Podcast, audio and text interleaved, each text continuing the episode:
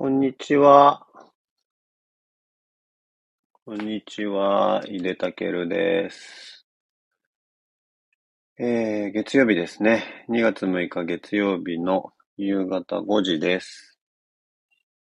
誰か聞いてんのかな？月曜日の夕方って皆さん何してんでしょうね？こん、こんばんはか。もうこんばんはの時間なのか。こんばんは。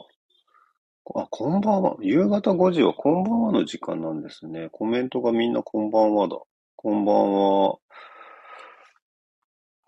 えーっと、月曜日。まあ僕はあんま用事日に今関係ない働き方というか、をしてますけど。はい。井出さんは元気でやっております。今日はね、明日の税理士の先生と打ち合わせっていうかね、定例で会う予定があるので、今日はですね、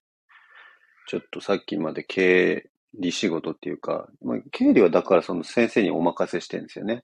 ただその、領収書の束をちょっと仕分けしとかないと、これ何ですかっていうなんか質問がたくさん、先生困っちゃいますから、ちょっとそんなことをやってて、やってたらもうぐったりしてます。グッドイブニング皆様、こんばんは。夕方はみんなこんばんはなんだね。日が沈んだらこんばんは日が昇ったらこんにちは。はい。木の枝切ってる方がいらっしゃる。そうですか。木の枝切ってらっしゃるのね。うん。これなんか面白いですよね。今何してますかっていう時にさ、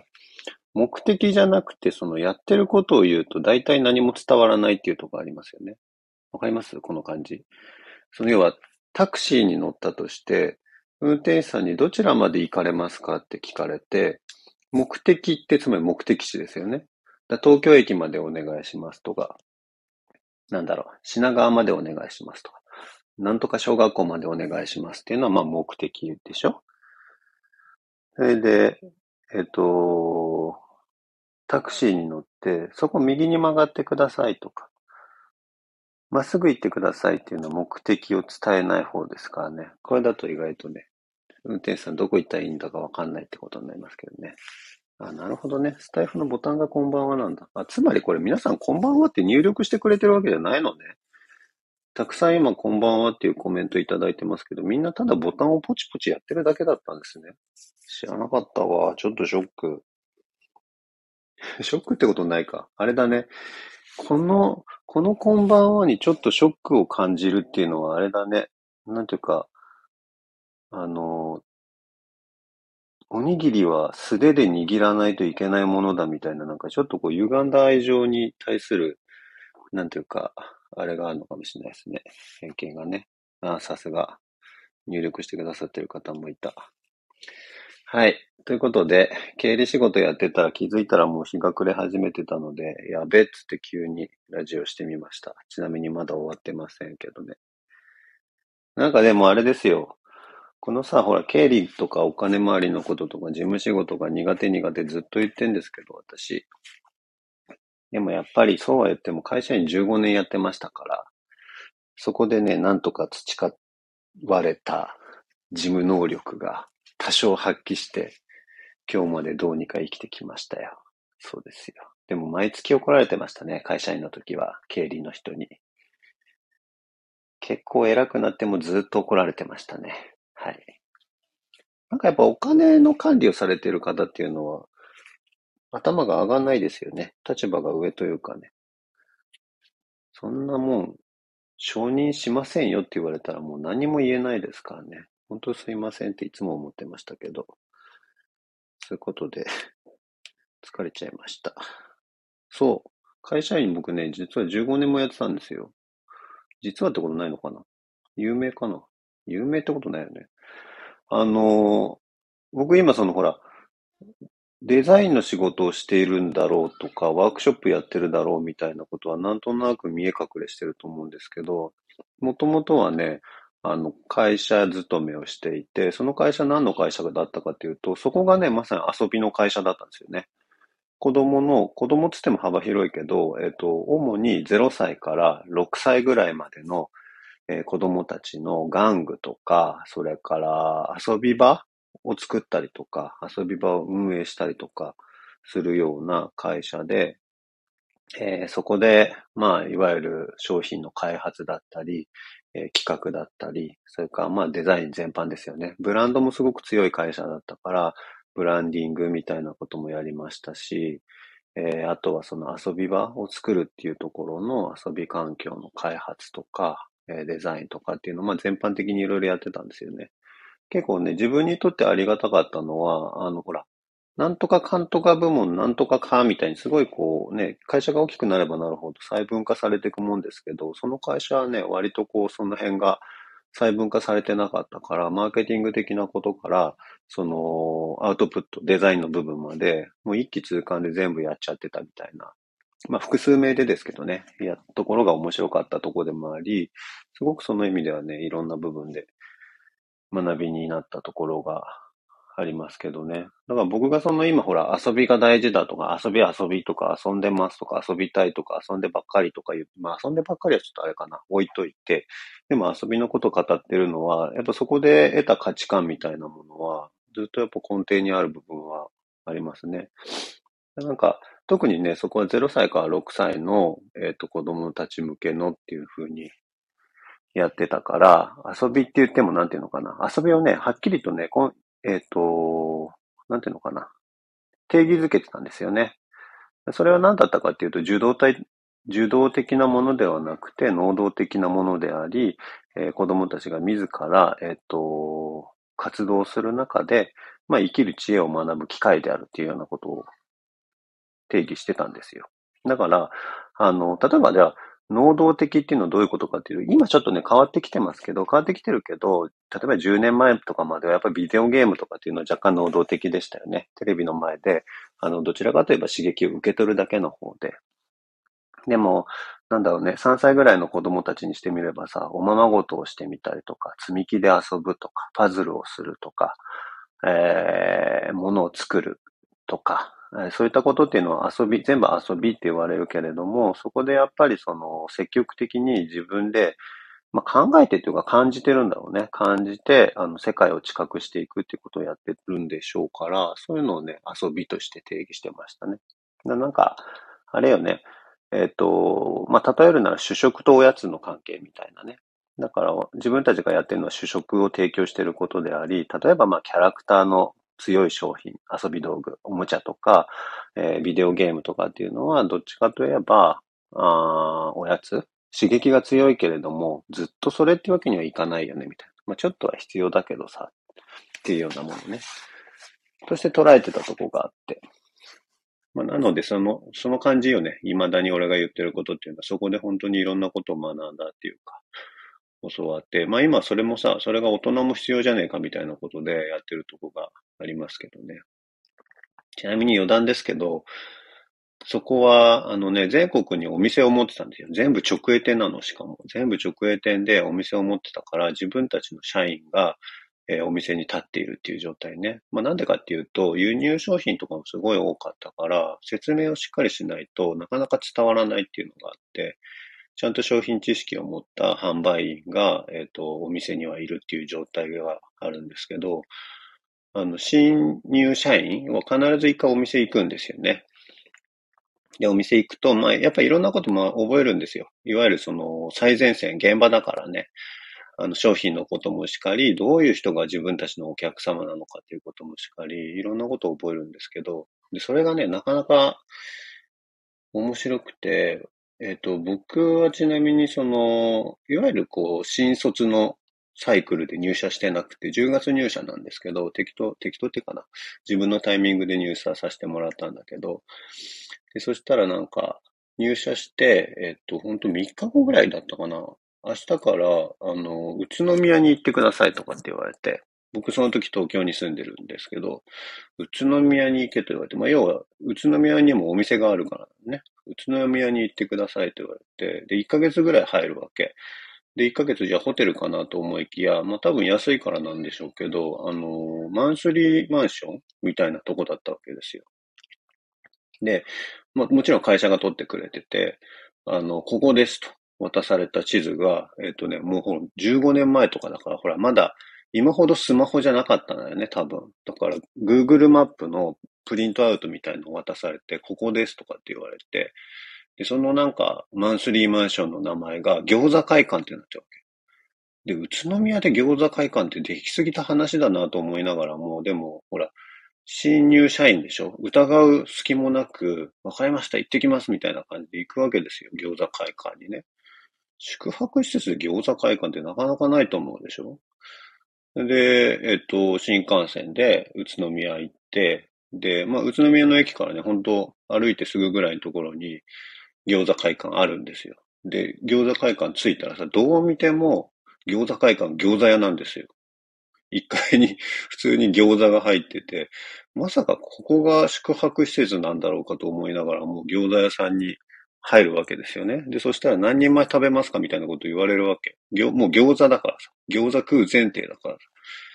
でも入ってもさ、いや、ちょっと泊まりたいんですけど、みたいなことを言ってて、そしたら、あー、みたいな感じで、その餃子屋さんの奥に、なんかね、謎のね、カウンターだけあって、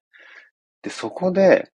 受付を済ませたら、そっからね、またさらに、あの、車っていうかバスでね、30分くらい行ったところに、その宿泊施設があるっていう、すごい変わったとこだったんですよね。だから餃子会館駅前にあるかと思いきや、駅前でチェックインだけ済ましたら、そこから30分バスで行くみたいな。で、当然さ、会社はさ、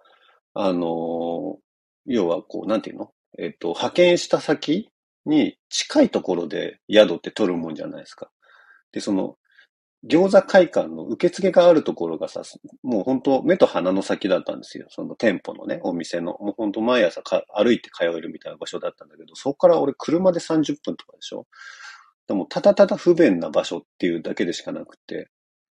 で、しかもね、その宇都宮から車で30分って、まあまあ、もう偏僻なところに行くんですよ。なんだったらもうこれは日光じゃね？みたいなところ行くわけ。冬寒いしね。で、そんなところで1ヶ月急に生活しろと言われても、車があるでもない、路線バスで、ほら、ホテルでもないからね、コンビニも全然ないみたいなとこで過ごしたのが、今となっては笑い話ですけどね。スパイ映画だったのかな？もう本当でも事件ですよ、あれは。その反省はね、生かされたようでね、次の年からはね、あの、餃子会館はね、採用されなくなりましたからね。なんだっけ、俺こんな話するんだったっけな。まあいいや。そうそうそう、そんなこともあったんですけど、まあでもそこでね、その遊びっていうものの重要性を感じて、それで、今の仕事に至るんですけど、あの、遊び、その子供たちのね、遊びっていうのを考えてたときに、なんかね、そこでやっててちょっと物足りないものが一個あったのは、表現領域だったんですよ、やっぱり。で、そのごっこ遊びとか、えっ、ー、と、まあ、おままごとだよね。おままごととかさ、あとは、なんだ、積み木とかブロック遊びとか、いろんな玩具があって、で、それは遊びの種類って分類できるんだけれども、どうしてもやっぱりそのおもちゃ屋さんというか、にいると足りないなと思うのが、表現系の活動だったんですよ。絵を描くとか、え、粘土で何かを自由に作るとか、工作をするみたいな。まあもちろんそういうのってさ、文房具屋さんの領域だからね。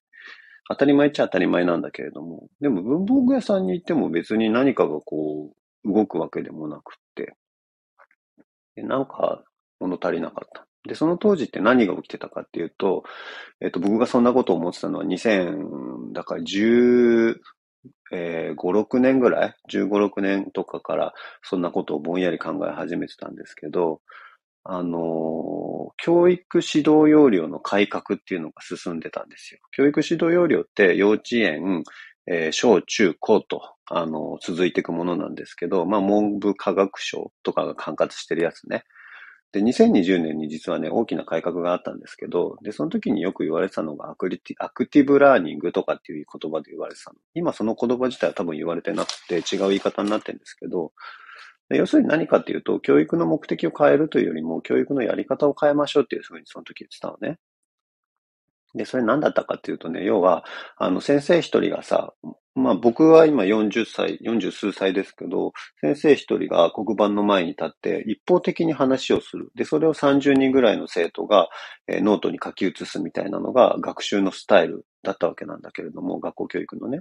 でもそうじゃなくて、例えば、えっと、生徒同士対話をするとか、え議論をするとか、あとその答えを求めるというよりも答えに至るまでの考え方を重視するとか、そういうことをやっていきましょうっていうのが、そのアクティブラーニングっていうところで語られていて、えっと、それをなんか教育指導要領で改革としてね、明記しますということはやってたんですよ。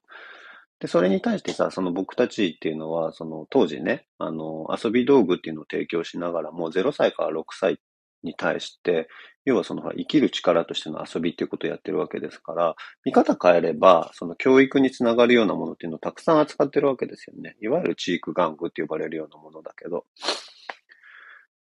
で、なんかそういうことやってたから、当然そういうものもさ、あの、隣の話として、対岸の話として聞かないで、自分たちのこととして聞いてたんだけれども、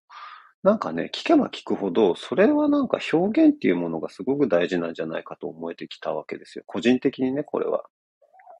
つまりね、その自分の考えをアウトプットするとか、自分と他者の違いを知るとかね、えー、それから他者との対話を通じて自分の考えをシャープにしていくとか、